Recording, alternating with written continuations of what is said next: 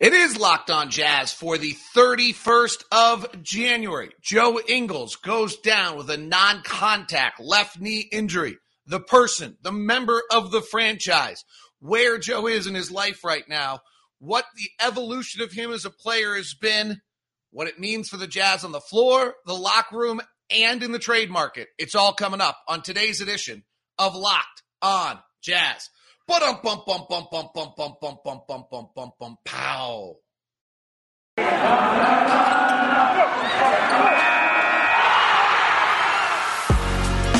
You are Locked On Jazz, your daily podcast on the Utah Jazz. Part of the Locked On Podcast Network. Your team every day.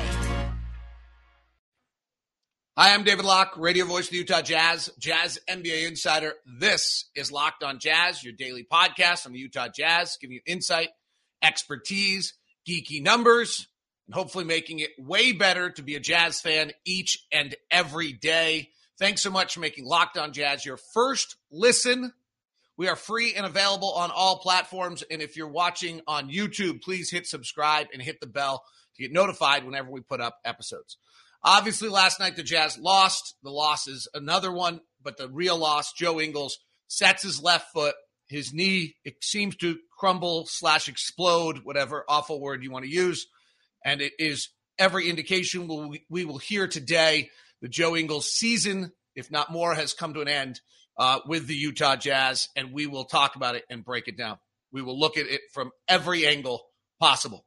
A lot of people said it's got to be a happy hat day. It's not a happy hat day. Tomorrow, we can go happy hat. It'll be February. We can get this terrible month of January out. Uh, the month of January has been a flat out disaster for the Utah Jazz. 4 and 12, Rudy hurt, Joe Donovan hurt, COVID, and now Joe Ingles uh, seemingly uh, for the season, uh, or if not ending his Jazz career, if not ending his entire career, time will tell. Uh, so let's just talk about Joe for a second. Uh, I've called every single one of his games of his career. I realized this morning. Uh, he's probably the player that is the most I, I, know the best as a person. I've had the longest conversations with. Um, you know, the funny thing for me with Joe is there's the the veneer, which is kind of the past, and he's kind of he's always poking. He's a little bit of a bully at times. And then when you get below that veneer, you you get this wonderful, deep, thoughtful person. Um, and if you know, I, I feel like know him pretty well, and really just my my kind of pain I have for he and his family today is is real. Uh, I can't stop hearing the scream uh, from last night uh, that came through our headphones through the effects. We tried to get it off the air as fast as possible. I, I don't know if we did. Uh, so he came to us in one of the you know great NBA stories of all time. Uh, assuming you know it by now, but it's worth telling again. He's he's played in Europe He's in Barcelona. He's actually not having a, a, a, great run. He's left Australia where he set a bunch of records. He he goes to FC Barcelona, which he described to me was the New York Yankees of European basketball. If you get offered a job there, you have to go take it. He doesn't like it. He doesn't play a lot. Um, he goes to Maccabi of Tel Aviv and plays there. And then he tries to make it back to the NBA. He's actually been to the Warriors camp before and he's been released. Um, I believe he'd been to the Memphis Grizzlies or Summer League and been to the Memphis Grizzlies Summer League. And in neither case did he get offered anything. And so he goes to the Clippers. And he's in Clippers camp, and it's October 25th, and the season's about to start.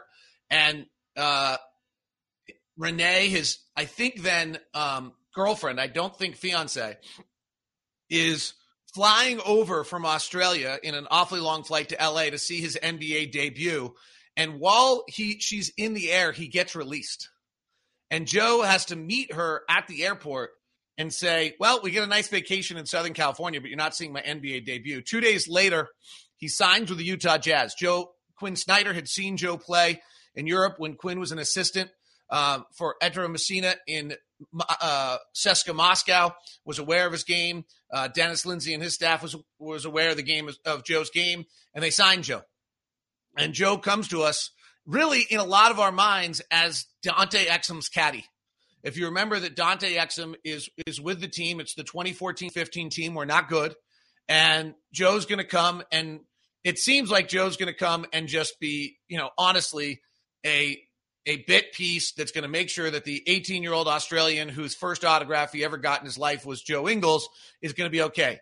And Joe plays four minutes in the opener and 11 in a game after that. And Joe misses his first uh, seven shots, three point shots of his career. He opens his NBA career, I think going two of 11 in the, and he takes 11 shots in the first six games. I mean, he scores four points in his opening six games. The shot's too slow. The legs are too slow. The body's too slow. There's no way this guy is going to become much of, much of anything. Um, and yet Joe works and develops a game that becomes totally viable. He's his first 17 games of his NBA career, he shoots 37% and 30% from three.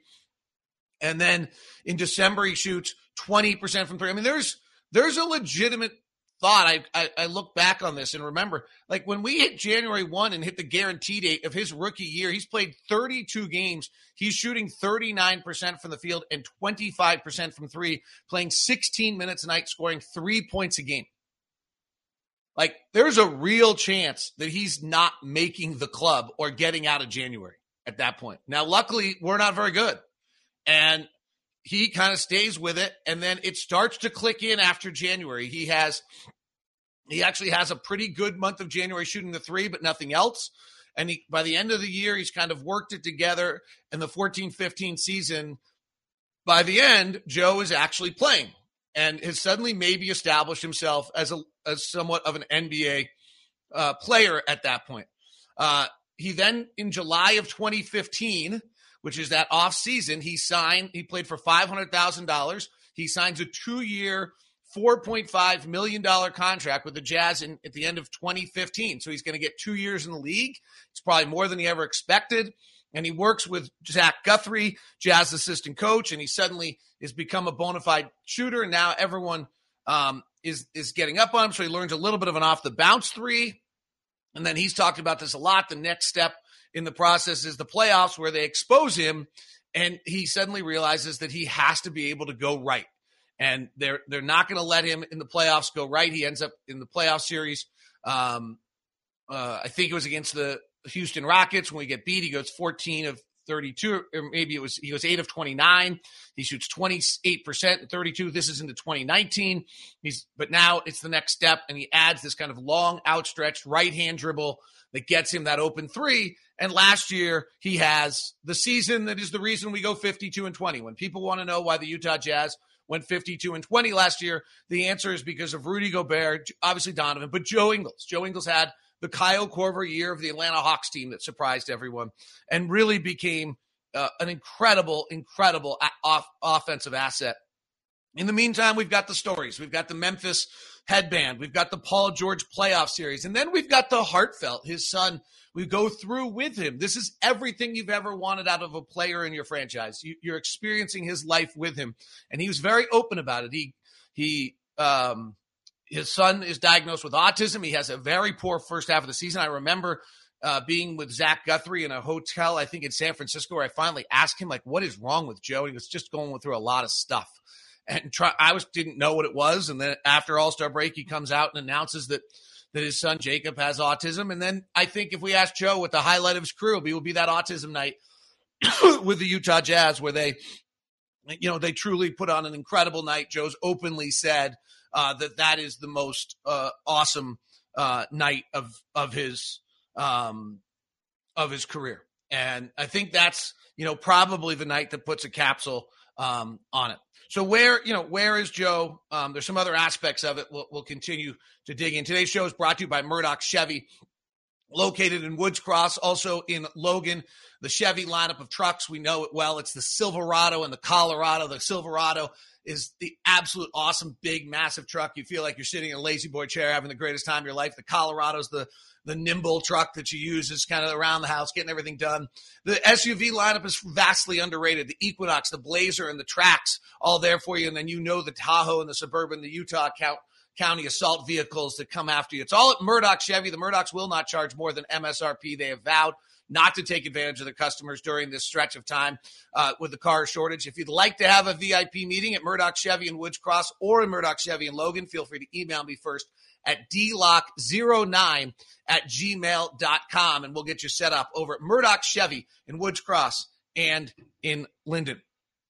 As we continue with Joe, you know, I think we grew to understand him a little bit. There was this fun that he kind of poked. There was the math teacher, the substitute math teacher that everyone claimed him to be. But then we also knew he was our guy, right? The rest of the, as we were winning and what the, the world was watching Rudy Gobert and Donovan Mitchell, and we knew that we had something in Joe Ingles. That was kind of, I think, but part of it was is that we understood that Joe was better than anyone else realized. He brought more um, to the table. And so in that sense, he kind of was our secret of our guy um, in all of that. He, you know, this locker room has been a has been a special place uh, from Ricky Rubio to Jae Crowder. Now with this most recent group that went through a lot of tumultuous stuff with COVID and then into its existence now. And I have to feel that Joe's at the cornerstone in the middle of a lot of it. You know, sometimes Joe can be the grandest grump of all grumps, but I think at the core of it, he's the one who jokes and funds and brings the group together. Georges Niang was that as well. We'll touch on on that locker room as well. And I think, you know, he deserves a lot of credit of that. And so we've seen this this run, and and who knows, you know, where Joe is right now. He's he's accomplished his number one goal of his career. He he got the medal for Australia. He's 33 years old. He is a free agent, 34 years old. He's a free agent at the end of the season. He has a wonderful wife, three incredible kids, this amazing family. You know, I don't know. Like, is is that a circumstance in which he's a free agent? He probably just cost this injury probably cost him at minimum $15 million, which is just like gut wrenching. I know, fine, he's got 55. It's still $15 million. Like it's a lot. And frankly, with the way he and Renee, their philanthropy that they've done with autism, it's crushing that, that I think they would have used a lot of it for that, and, you know, and so that's that's even crushing for our community. So I don't know what happens with Joe next. Um, if in fact the results of the MRI and everything are what we anticipate them to be today, and what the all the indications are, does he decide that a year rehab on a minimum contract or slightly above minimum contract, probably in Utah at that point, um, is worth it? Or does he just decide this has been an amazing run from the day I picked Renee up at the airport to being able to have the autism night to getting in Paul George's head to having a special franchise and just be a part of the Utah Jazz forever as he's will have played every single game for this franchise. Time time will tell. Um, and we'll we'll see. On the podcast, we'll continue um, and talk about him as a player, where he is, what he brought to the franchise, and uh, what it will mean for the Jazz on the court. Then we'll also uh, look as well as uh, some other impacts on the Jazz in the locker room and then the trade landscape of things as we continue. On YouTube, we're breaking it up into segments. So this is the close of this segment. If you want more, uh, there's more on Locked on Jazz on the YouTube end of things. This is Locked on Jazz, your daily podcast on the Utah Jazz. Thanks very much for making Locked on Jazz your first listen of every single day. For your second listen today, make sure you check out Locked on Bets as your boy Q and Lee Sterling get you ready for all that. Plus, Locked On Now has the NBA recap of action last night on a big night of the NBA. That's available for you on your podcast at Locked On Now and on YouTube at Locked On NBA. So, Joe Ingles last year was his peak as a player. Really a remarkable year. As I said earlier, when he's, when you look back at us being at 52 and 50, he he's the reason. Um, you know, an incredible kind of point guard, uh, transition three point shooting, small forward. He was all over the place uh, for us last year as he played in 67 of the 72 games uh, for the team last year. He finally sat out of a game, ending a streak, shot 49% from the floor, 45% from three, he averaged 12 points. At 33 years old, Joe Ingles had a career year that spurred the Utah Jazz to the to the really, and I thought Joe was six man of the year. I've said this. I don't mean this as a slight to Jordan the same way if I said Jordan was the six man of the year. I don't mean it as a slight to Joe. I thought Joe was more efficient. I thought he was more vital. I thought he did more things. I really thought he was our sixth man of the year. He was an incredibly important for the last few years. He has been a, a wildly important third ball handler on the floor for the Utah Jazz. He ran 21% of our pick and rolls last year, which I believe was the second most uh, on the roster behind Donovan Mitchell. He had that really neat combination with Derrick Favors that we saw so many times. But the fact was that he actually was way better uh, with Rudy Gobert.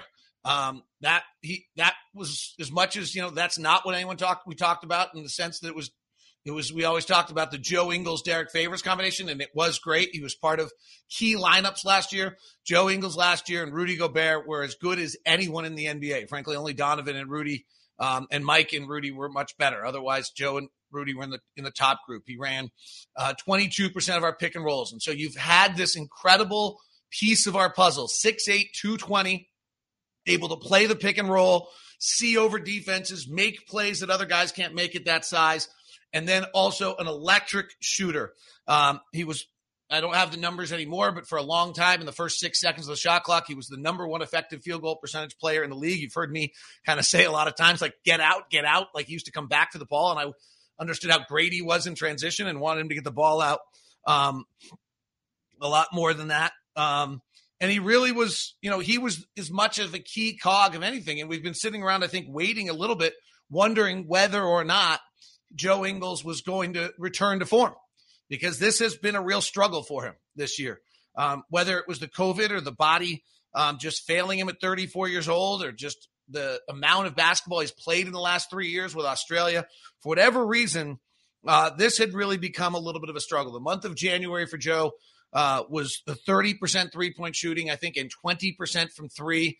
Um, and honestly, the weirdest thing to me about this injury, and, and I'll just I'll share this is when we went to break on the segment before, I turned to Ron Boone. I said, Joe looks as far off as I've ever seen him. And I just, and, and then it looked to me like Joe came out in the next part of the game and really tried to assert himself. He made a beautiful pass on the play before on a drive and a kick out. And then he, and then on the next play was the hard drive to the basket. It was as though he was, he knew he was off and he was trying to assert himself um, on the game. I think a bunch of the comments that came out of the locker room about we all know how much this matters to Joe and how much he cares uh, was really telling. And this guy was our bellwether. Like if you go look at wins this year in losses, in wins he shot 44% and 40% from three. In losses he shot 35% and 26% from three. Like if Joe went, we went still to this day. And then you look at January in its final 11 games of this season, if he in fact is he's done for the season, 29% field goal percentage, 20% from three. I mean, this has just been seven of them starts. The signature to Joe has always been that when he starts, he's going to be better and it gets the ball in his hands and he plays the ball more. And it just, he didn't have the ball in his hands nearly as much this year. And he just really was, was not, was not playing as well. That evolution of player and it's, it hit a wall this month. Um, and frankly, it hit a wall a few other times in Joe's career. Frank, you go back and look on the, the summer before of of or the the first half of the season um, in with the autism going on, if I remember correctly, that's February of 2020, and he shoots 35% and 29% from three, and then it kind of then he goes to the bubble and he, he feels he seems rejuvenated. Unless I'm off by a year there, um, I'm trying to remember when that was. Um, if if I might have might be off by a year, but I don't think so. That's kind of I think I have that right. Um, and so we've seen these little bumps for Joe before. We bumped out of it. January might have been Jan, uh, January of of 2019 he did it as well he shot 39% and 31% from three and then and then came out of it this has always been kind of a tough stretch time of the year for him um and so what do we do you know so that's you know joe the player i think we've talked about the career run joe the player length point guard play early offense dynamite shooter, third ball handling playmaker that could play point guard or be the second ball handler on the floor. The bellwether for the Utah Jazz. When he's on, it was the added piece that just made us unstoppable. Um, and I think we've we we've saw that, and then we saw this month that the struggle, like it just wasn't it wasn't the same Joe. So what what do the Jazz have to do? Uh, what what is the how do the Jazz survive? this without Joe Ingles. So the first one, in just the simplest form, is something we've all talked about an awful lot in this show is the concept of 240 minutes. And whenever I look at a roster, I always ask myself, does this team have 240 minutes?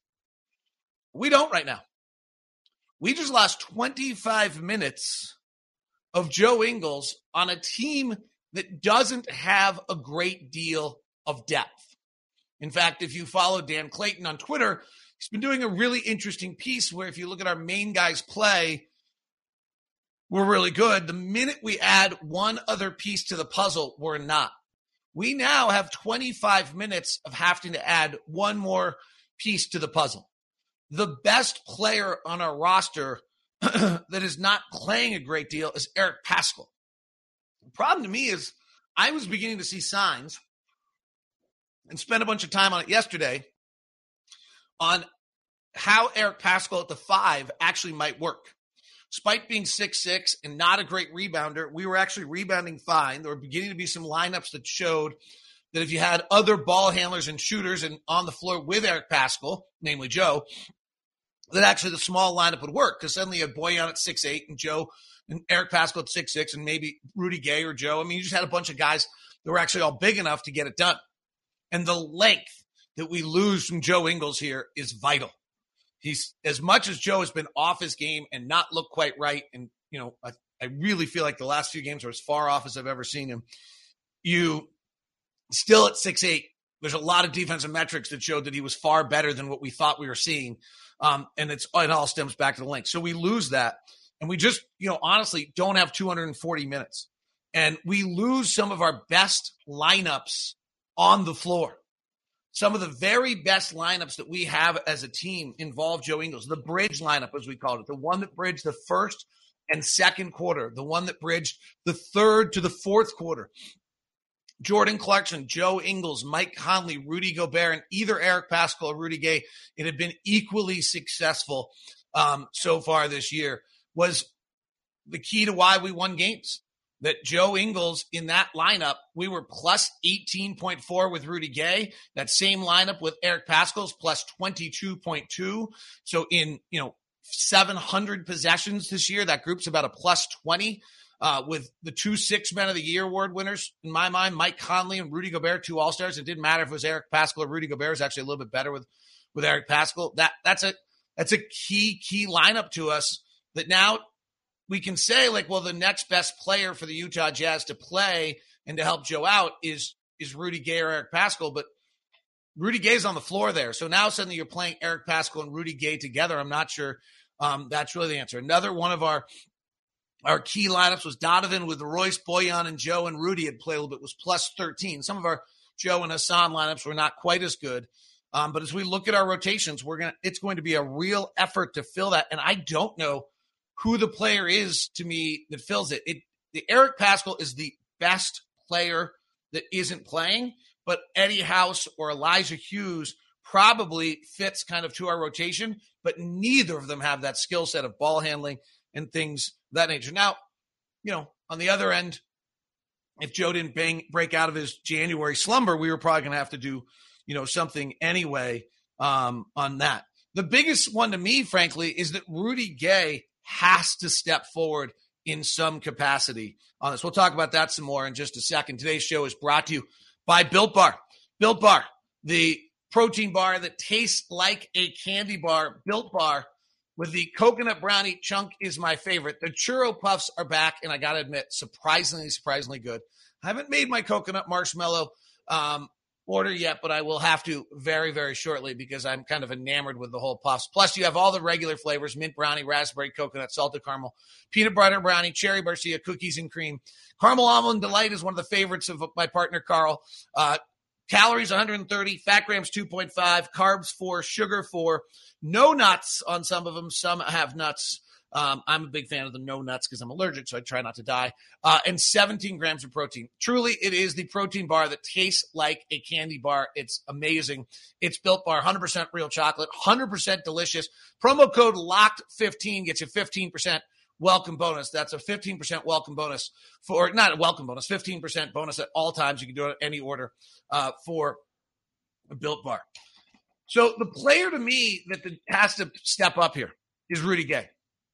And we're relying now on another 35 year old to suddenly get going. Rudy Gay right now is at a career low field goal percentage, 41%. He's shooting 35% from three. Um, and he's had, he also has had kind of a miserable January here for the Utah Jazz. In the month of January, Rudy Gay is shooting 37% from the field, 30% from three. He's shooting actually 29% from three since the end of November in the first seven games of the year. Um, and to me, this is the guy who it now falls on. And he probably has struggled not getting enough minutes and being, lar- you know, a big enough part of the rotation and the roster. And now is an opportunity. In the last 26 games, he's shooting 38% from the field, 29% from three. He's averaging eight points. He's five rebounds. But to me, this is, he's going to have to play with the ball in his hands, play with, I don't know if he can play the pick and roll. Um, he's going to have to play defensively like they asked him to. To me, the answer on this roster as it sits right now is and has to be Rudy Gay uh, for the player that steps up to try to help the Jazz uh, through this sequence. And uh, you start to look at the rotations, and it's not, you know, we've had, it's been a long time since we actually had a rotation. I was trying to find today, like, uh, um, what, what game can I find for Jazz fans to look at and decide you know, let's look at our rotation and how it would work. I actually went back um, to try to find one that I thought would work, and I went back to a November game against New Orleans just randomly, and then even on that one, um, we we were short Royce O'Neale, so I kind of laughed at the fact that the way this season has gone, trying to find games in which you look at our rotation to figure out um, you know what it is and how we can actually get the right guys on the floor and and playing. So if you look at it, Joe used to come in right at the 619 mark and Rudy Gay would come in at the 358 mark. I think you're going to have to bring Rudy Gay in with Hassan Whiteside now, Mike Conley and, and Rudy Gobert sitting down at that point. And then Rudy Gay probably has to now play, if he's capable of it, that Joe Ingles extended stretch. Joe used to play those 25 minutes came in two 12, 13 minute stints. And what you're now going to try to cover is Rudy Gay's minutes, which make which will likely be with Eric Paschall. And that's where Paschall now plays Gay's minutes, which are the four minutes to close the first and the four minutes to lead the second. But your lineups are now just so different. It's just instead of a 40% three point shooter, you have Eric Paschall on the floor. Instead of another ball handler, it's Rudy Gay. It's really, really a difficult sequence for the Jazz. We'll talk a little bit more about the locker room, the trade value, and how the franchise moves forward, uh, continuing on our edition, Joe Ingles edition of Locked On Jazz today. It is Locked On Jazz, your daily podcast on the Utah Jazz. David Locke with you, radio voice of the Utah Jazz. Thanks very much for making Locked On Jazz your first listen every single day. For your second listen, grab Locked On now, a daily podcast running through all of the actions of last night's games, including the NFL, NHL, NBA, all separated on for you in the podcast on Locked On Now or go to Locked On NBA on YouTube. Jazz suffer a massive injury. Joe Ingles' left knee buckles, explodes, gives out, whatever phrase you want to use. We have not heard an official word as of recording this, but all indications are it could be season ending uh, for Joe, and time will tell whether or not it's his final game with the Utah Jazz or a career ending um, for the Utah Jazz. So let's look at that for Joe. I mean, the first question for the franchise moving forward is he's a free agent at the end of the year. And so if he's still on the roster at the end of the year, Joe then has to make a decision of of what he wants to do. Does he want to rehab, try to come back, play again, not have this be his final moment, or is the bronze medal for Australia, the three kids, the wife, 34 years old, um, feeling as though it's just, you know, this is the right time. You just don't go much later than this. This was the end of it. Uh, I'll rehab and, and, get it done, but I'm going to go on and have a regular life and get back to beautiful Melbourne, Australia, and and and do what I do. That time will tell. So for the Jazz, now moving forward as a franchise, we talked a little bit earlier on on the floor, and I, as I said, I think it's Rudy Gay with an Eric Paschall combination, maybe some Danuel House in there. I do think the the unfortunate was I think Eric Paschall had begun to show signs of maybe being able to play a lineup with a five. Um, and so if you suddenly have Paschall and Gay playing together in those minutes with Hassan Whiteside, you're it, that that doesn't feel great to me um, right now. The the Jazz have not done that uh, very much together. You probably can do it with just Rudy Gobert. Um, but you have, I don't think they have played Eric Paschall and Rudy Gay together this year with a center. This will be, if they do that, it will be the first time um, all season long that the Jazz have done that with Rudy Gay and Eric Paschall together uh, with a center. From a purely just, you know, if you're listening on YouTube and grabbing this segment, there's two other segments that are kind of about Joe, his player, and what he brings.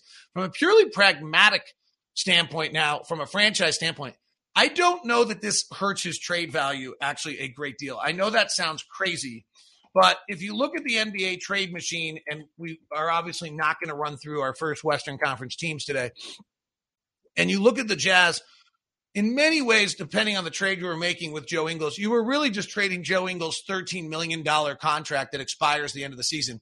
It's unlikely you were trading Joe Ingles to a team that saw Joe as a major piece to the puzzle moving forward at 34 years old.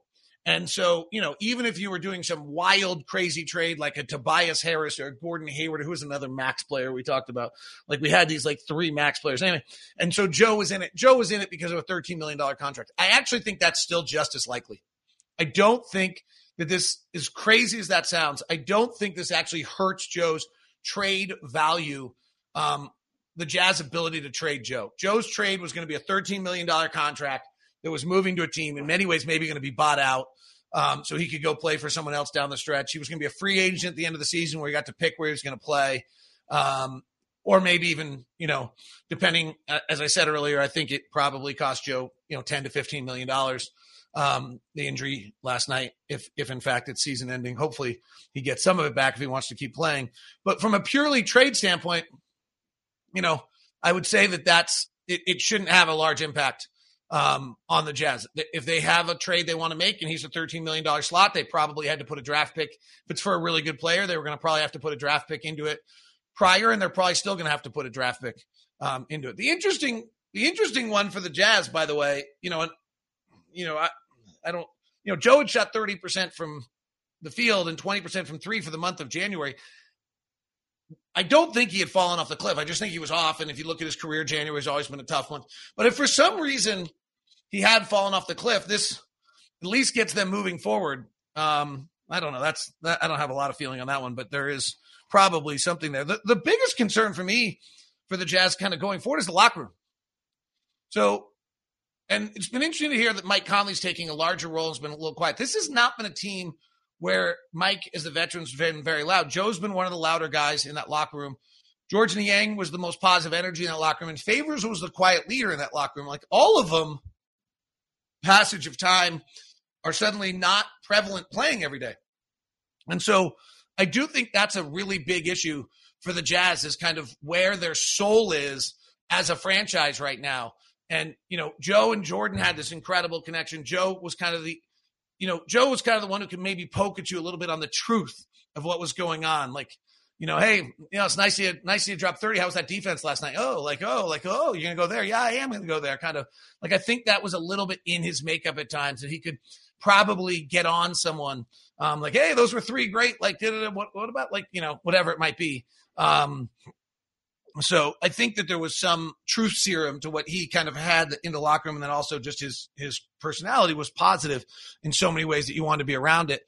That that's a real loss uh, for this for this group in in that sense. And so I, I don't want to minimize that. And there's not any way to have it, but from a pure pragmatic trade standpoint, I, I actually don't think it's a big hurt. February 10th is coming, and if Joe was the primary trade piece for the Jazz, which I'm certain he was aware of, then I still think he is. And I don't actually think that the fact that he can't play hurts um, a great deal. In fact, it might make it easier for everybody. Like if we trade Joe Ingles tomorrow, the outrage from the Jazz fans is going to be less than it would have been before he got hurt. If he had been traded, you know, four days from now when he's still playing, the outrage would have been, I think, significant. Um, that here's our guy and we traded him. At this point, you're literally just moving a contract the way you did with Matt Harpring at the end of his career. And then Joe can rehab and sign wherever he wants um, as a free agent. Uh, the last one I wanted to just point out today, I just thought was almost cruel, is that Quin and Joe have been really, really tied together. You know, Quin brought Joe, um, created an kind of a role for him in an offense was a little different for him. Put the ball in his hands, trusted him, let him make plays, did a lot of things. Um, you know, they probably definitely had their their rubs at times where Quin wanted Joe to run and Joe wanted to come back for the ball and this and that. But the fact of the matter was that those two were were incredibly intertwined and been together. And here's Quin Snyder for only the second time in his NBA career missing a game. And then worse than missing a game has COVID and is not able to be in the locker room to be with Joe last night. Or even worse than that, he actually, having, I believe, gotten back to Salt Lake City, is now unable to go see Joe. Um, so really, just kind of the cruelty of all of what we're living through um, right now with COVID and everything else really comes to strike on this story internally for us if we all know um, how it works in the sense that Quin and Joe so intertwined their careers, so so met together um, for the Jazz, and I think you know suddenly Quin unable to go spend the time with Joe uh, that he would want to and want to support him uh, in so many so many different ways. So uh, that's kind of where we sit. Just to just to recap it all. Um, you know, we'll hear today on the news. Hopefully, this show was unnecessary, but it didn't doesn't sure doesn't seem like it. Here's a guy who comes to us in, in 2014, 15, evolves from you know a guy that doesn't look like an NBA player at all. That's the substitute math teacher to a key cog of why the Jazz were so good during all these years, with the most memorable moments from Paul George to the Memphis headman. You see the truth of who he is as a human as he supports his son through his wife and his family through autism, and they support him as well. The, the autism night uh, in in the uh, Vivint Smart uh, Arena. It's one of the great you know moments of all time. We see Joe openly share with us uh, what he gets uh, the the accomplishment of that bronze medal and bringing that to his home country. Uh, and then we, you know, the locker room of this team has been special, and that's been a signature of Joe Ingles. We've seen him evolve as a player and become better in the way that I think all of us want to get better in our lives and improve ourselves at what we do.